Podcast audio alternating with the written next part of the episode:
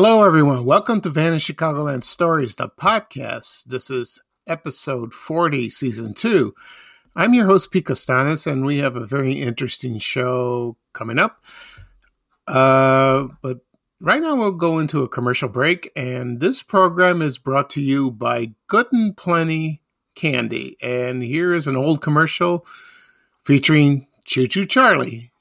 Take it away, Charlie. Once upon a time there was an engineer. Choo-choo Charlie was his name we hear. He had an engine and he sure had fun. He used good and plenty candy to make his train run. Charlie says, love my good and plenty. Charlie says, really rings the bell. Charlie says, love my good and plenty. Don't know any other candy that I love so well. Another day is here, and you're ready for it. What to wear? Check. Breakfast, lunch, and dinner? Check. Planning for what's next and how to save for it? That's where Bank of America can help. For your financial to-dos, Bank of America has experts ready to help get you closer to your goals. Get started at one of our local financial centers or 24-7 in our mobile banking app. Find a location near you at bankofamerica.com slash talk to us. What would you like the power to do? Mobile banking requires downloading the app and is only available for select devices. Message and data rates may apply. Bank of America and a member FDIC.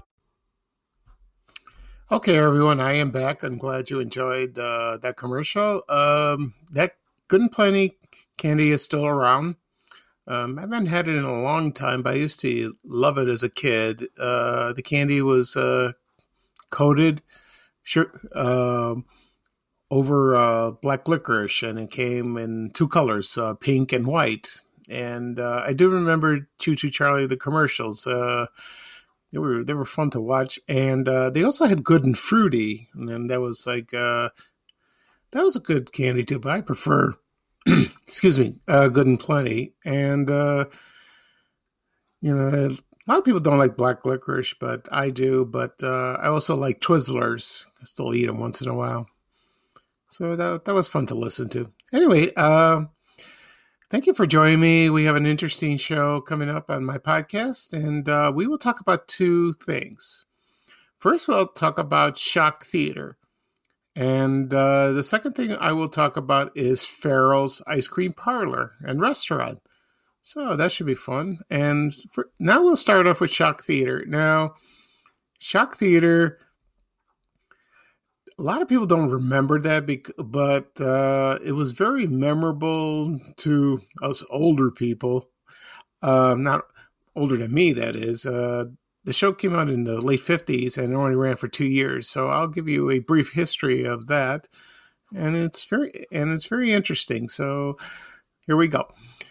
Uh, Shock Theater was a program that showed uh, classic horror films from Universal Studios, and it was and it was for television syndication.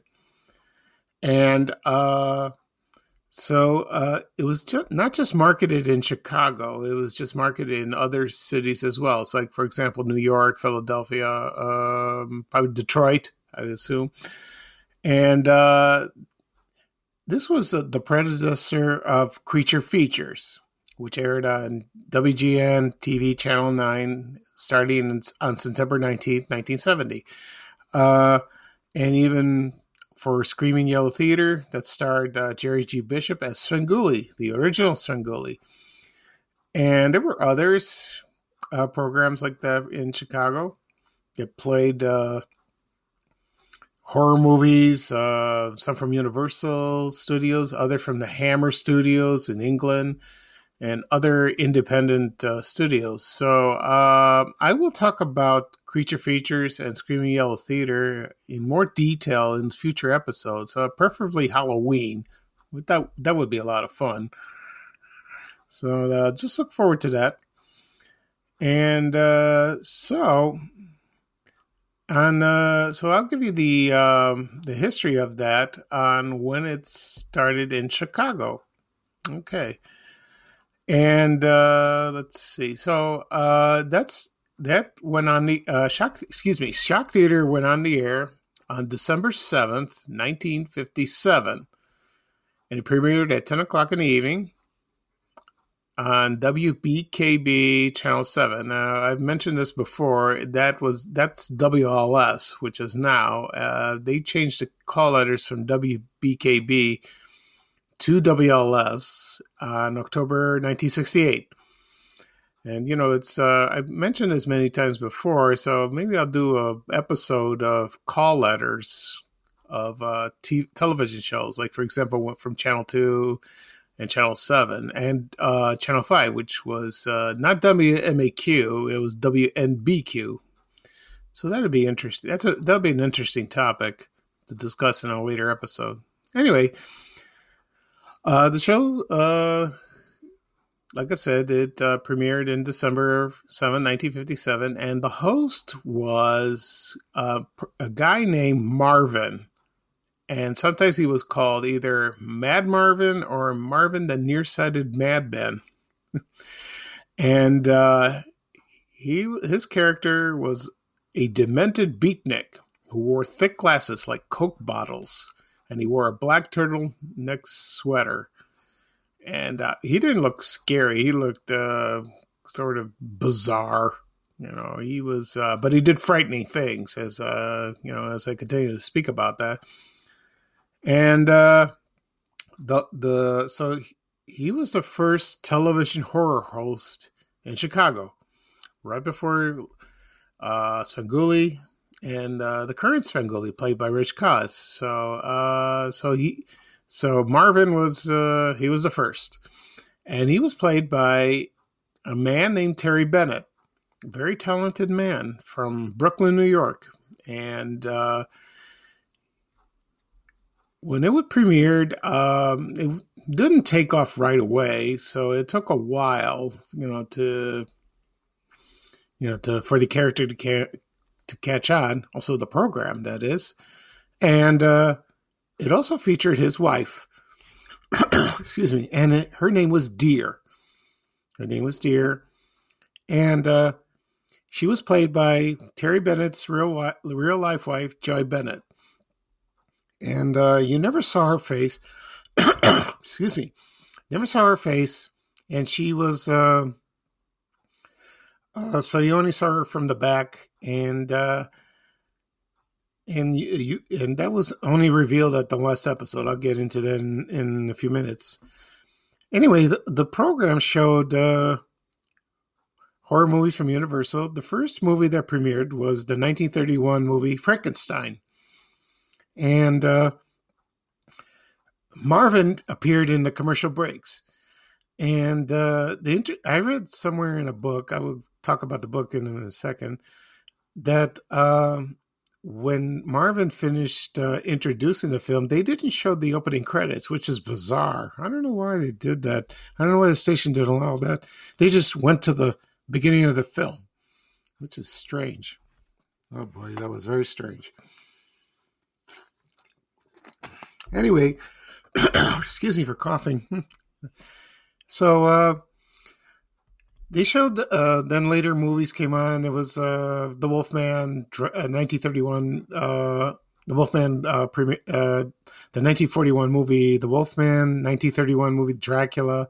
Their sequels, and uh, they were often repeated. So uh, when when it went on commercial break, Marvin would uh, say some comments, perform some acts, and uh, he would uh, constantly perform experiment experiments on or amputations on Dear. Oh, that poor girl. And she would always be back to normal by the next commercial break, which is bizarre. back then, a lot of people got frightened by that. And uh, so uh, he also had support uh, supporting cast. And other characters were on the show were there was a guy named Orville. He, he was a hunchback like Igor. And Shorty, he was a giant wearing a rubber Frankenstein mask. And there was also a band called the Deadbeats, and who were the members of the Art Van Damme Quintet, and they wore white makeup and with black circles around their eyes. So, uh, but then the the program expanded uh, an extra hour, and uh, so that was a new half hour segment after the movie and was called the Shocktail Party. And those guys appeared in that. And uh, so that w- that was an interesting. I this came this premiered right before I was born, and then when I was when I grew up, I heard about this show as time went on, and you know, and I didn't give a second thought about it. So as I got older, then I became very intrigued about this, very intrigued indeed. So uh, right now, I will play a clip which I found on YouTube. It's the beginning of the show, and this lasts about uh, about a minute and forty seconds. And the the clip is credited by a man named Terry Tiz, T I Z, and I want to thank him for that. And then so I will play the clip right now, and you can listen to the introduction of Shock Theater starring Marvin. Here we go.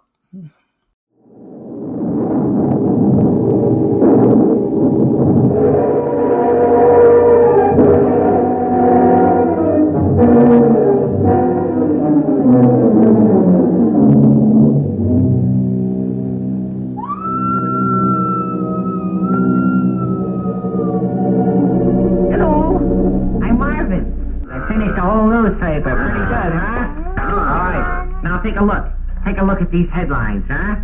Take a look. Take a look at that. What do you think of that, huh? Just go a little closer there. You see it right there? You've been a flat tire at every party we went to. That's right, you old windbag. Let's see if this really works now. Just hold this up to your mouth. Here's how the whole thing works. Remember people saying you were full of hot air? What's this? I'm going to do something that that's really I've been trying to do for a long time. See, I take the pencil, I make the line there with a ruler.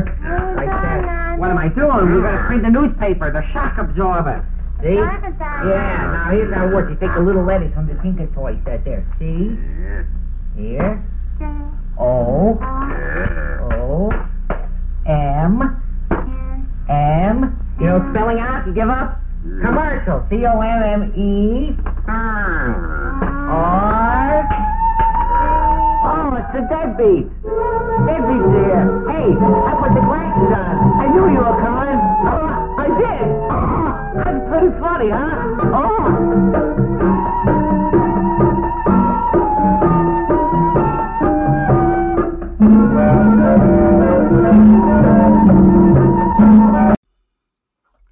Okay, everyone, I am back. I hope you enjoyed that up uh, that uh, introduction to Shock Theater. Uh, the host Terry Bennett, he he had a very interesting uh, career.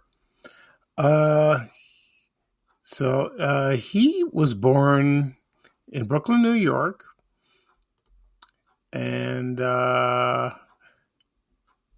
he was born in um, I forgot the date, uh, 1930. So he uh, he did, he was a ventriloquist in a very interesting uh, career, and uh, so yeah, here here's the date. I'm sorry, he was born April 25th, 1930, and uh, he he started ventriloquism at the age of 10 and he entered talent shows and uh, he appeared on television shows in the early 50s the arthur, arthur godfrey, godfrey show excuse me and the kate smith hour.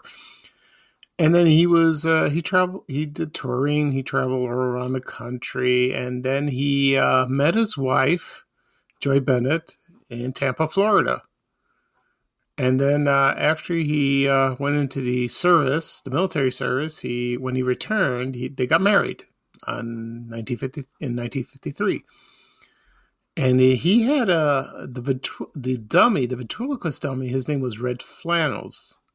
So uh, yeah, it wasn't actually his. Uh, someone gave it to him, and uh, then he came to Chicago in 1954, and then he joined the staff at WBKB Channel 7. And he was a writer, producer, uh, on air promotion director. He did, he was jack of all trades. And I, I think he did, uh, he was in advertising, and I think he did ads uh, uh for Polk Brothers appliance store. And uh, so uh, that, and then someone approached him from this t- television station, and he they asked him, Do you want to host the horror show, Shock Theater? And he said, Yeah, I'll do it. And then, uh, so when he get, I don't know where he get the idea, you know, where he got the glasses and the beatnik. You know, during that time in the late fifties and early sixties, the beatnik, it was the beatnik mood, you know, and that was uh, like he would write poetry, go to coffee houses and smell incense, stuff like that. very interesting. And then, uh, so he he was a very popular guy, and there were and people found out where he lived in Chicago. He lived in Schiller Park, and they would call uh, they would call his house uh, day and night, and but he didn't mind. You know, uh, he didn't get uh, you know he didn't freak out or yelled at him, so that was good. And then uh, he had his own fan club called the Marvin Fan Club, and uh, there are clips of him on YouTube that he visited Wrigley Field with his wife and also at Lincoln Park Zoo. And uh, I read somewhere that uh, he was traveling around State Street by the studios in a hearse. You know, that was been interesting. I wish there was a clip of that. Uh, and then uh, when the sh- the show went off the air uh, in uh, 19, I think October 1959, and then it was replaced. So uh, a lot of people petitioned to bring it back. Didn't didn't work. And it I heard Terry Bennett didn't want to continue, and uh, he wanted to do something else.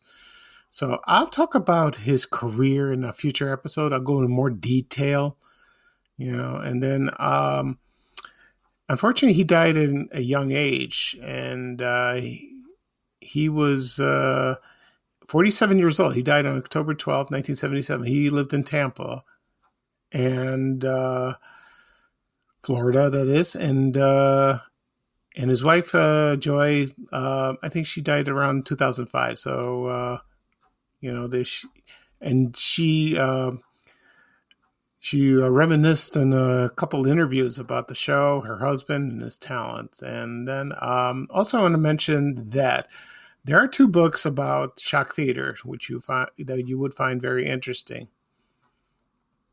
Uh, one book is uh, called. Uh, it goes into more detail of the show, and it's called Shock Theater Chicago Style.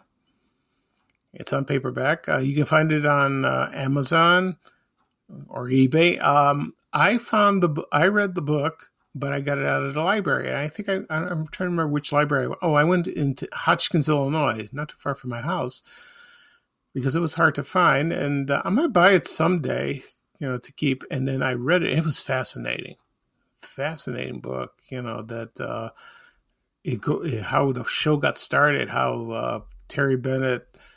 You know how he created a Marvin character and all that, and uh, it was it's a it's a really fascinating book. Very very well detailed, uh, well informed. Uh, the author's name is Donald F. Glut. So if you uh, do a Google search, you will find it. Uh, you you won't be disappointed. It's a very good book. And the other book I want to mention is uh, called "From Shock Theater to Svengoolie: Chicago TV Horror Movie Shows," and that was uh, published I mean, written by uh, two men, Ted Okuda and Mark uh, Yurkiw.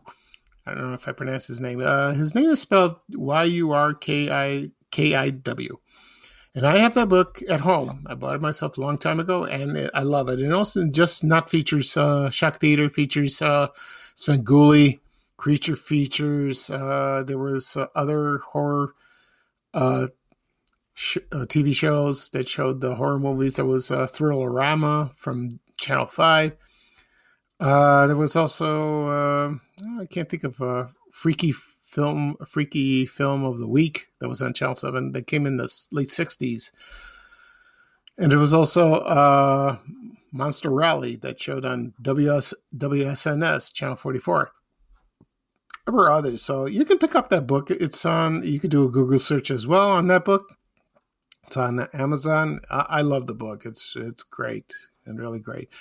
Okay, that'll be enough for um,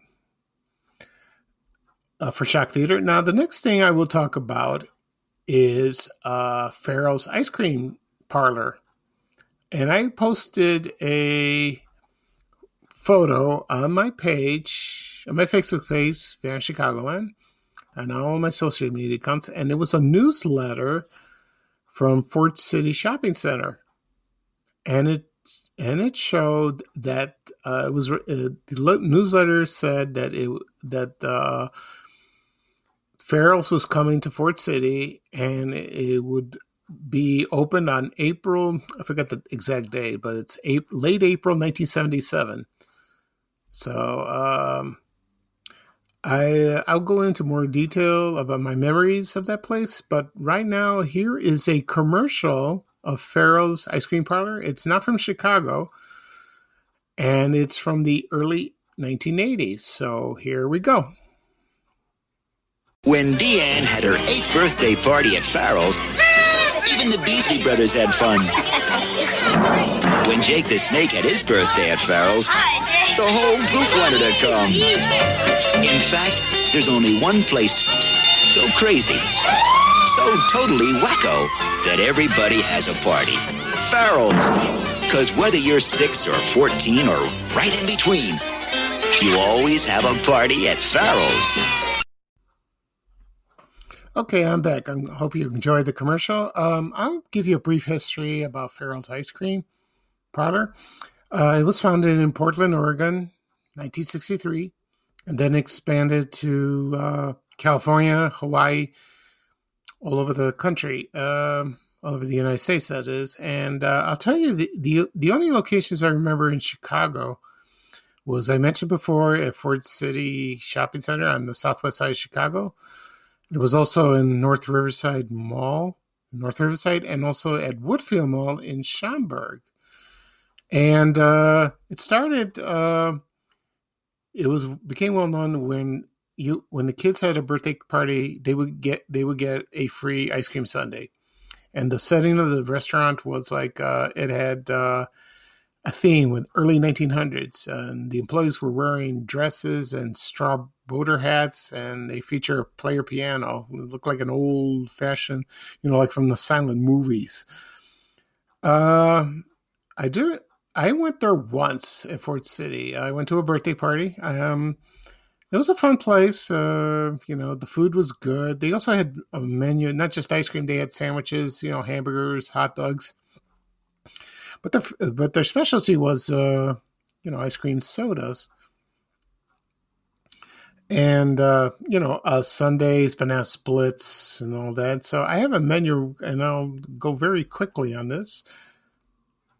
And uh, so uh, yeah, so they had uh, hamburgers, uh, uh, hot dogs. Uh, they also had. Uh, Hot Fudge sundaes. Uh, also, they had a section um, called Belly Busters, and uh, the the interesting uh, things they had on Belly Busters, they had uh, five things. It was uh, the Gibson Girl, the Kea, Farrell's Zoo, Madame Pele's Volcano, Tapanet, and of course the Pig's Trough, and that is the biggest one that they make they top you had so much ice cream and toppings and hot fudge and it was like a trough like a horse would eat. And if you and if you ate that uh if you ate one by yourself uh, you they won't charge you for it and that's interesting and uh or if you had a friend that you both join in and you can eat the whole thing this one was huge it was huge, you know, it was like a big platter of ice cream and all that. I could have done that when I was a kid to eat it, but now I just can't. You know, it's uh, not at my age. that would be. I love ice cream, but not that much. Anyway, so Farrell stayed in business. Uh, it left the Chicagoland area in the early 1980s, and then, it, but it stayed in California and Portland for many years, and in Hawaii. Okay, and then uh, then uh, it the last one closed was in uh, Hawaii. And uh, no, actually, I'm sorry, it was not uh, Hawaii. It was in um, California. It was in Brea, California. That was the last one. It was about uh, about two years ago. So uh, there was discussion about bringing it back, but uh, that didn't happen. So hopefully, you never know. You never know because people still remember that. They loved the ice cream. They loved the atmosphere of the restaurant, you know, and uh, so uh, you know, an interesting uh, thing about uh, about the uh, ice cream parlor. There was on the Bob Newhart show, uh, that starred Bob Newhart in the seventies. Um, they the characters went to a um, a place that looked like Farrell's, and it looked similar. It's kind of eerie. I remember watching the show, and the employee that played was John Ritter from Three's Company, and he wore the uh, the old fashioned uh, costume you know, with the straw hat and uh, the striped outfit, you know. And uh, he was, uh, I think I remember he was kind of obnoxious. So, you know, way to go, John. Okay. So that'll be all for today about the Shock Theater and Ice Cream Parlor. Uh, please follow me uh, uh, and subscribe to my podcast, Vanishing Chicagoland Stories. Uh, I will upload this on my social media accounts, and you can also listen on YouTube on my YouTube channel called Vanish Chicagoland Stories. Also, uh, I want to men- one last mention that uh, September is Bozo Circus Month on Vanish Chicagoland. I will uh, do some special things for that. Uh, I will do. Uh, I will create a video. I will write a story on my blog uh, and also do a podcast, and they'll all be on Van- on my blog, Vanish Chicagoland Vanish Chicagoland sto- uh. You can find me there. Okay, and uh, so thank you for joining me. This is episode 40, season two. I'm your host, Pete Costanis, and uh, hopefully I will do the next episode this, this coming weekend. Uh, be, be a nice treat for everybody. So bye bye for for now for me, and now here's bye bye for now from Ray Rayner, and take it away, Ray. We have to go. Bye bye bye.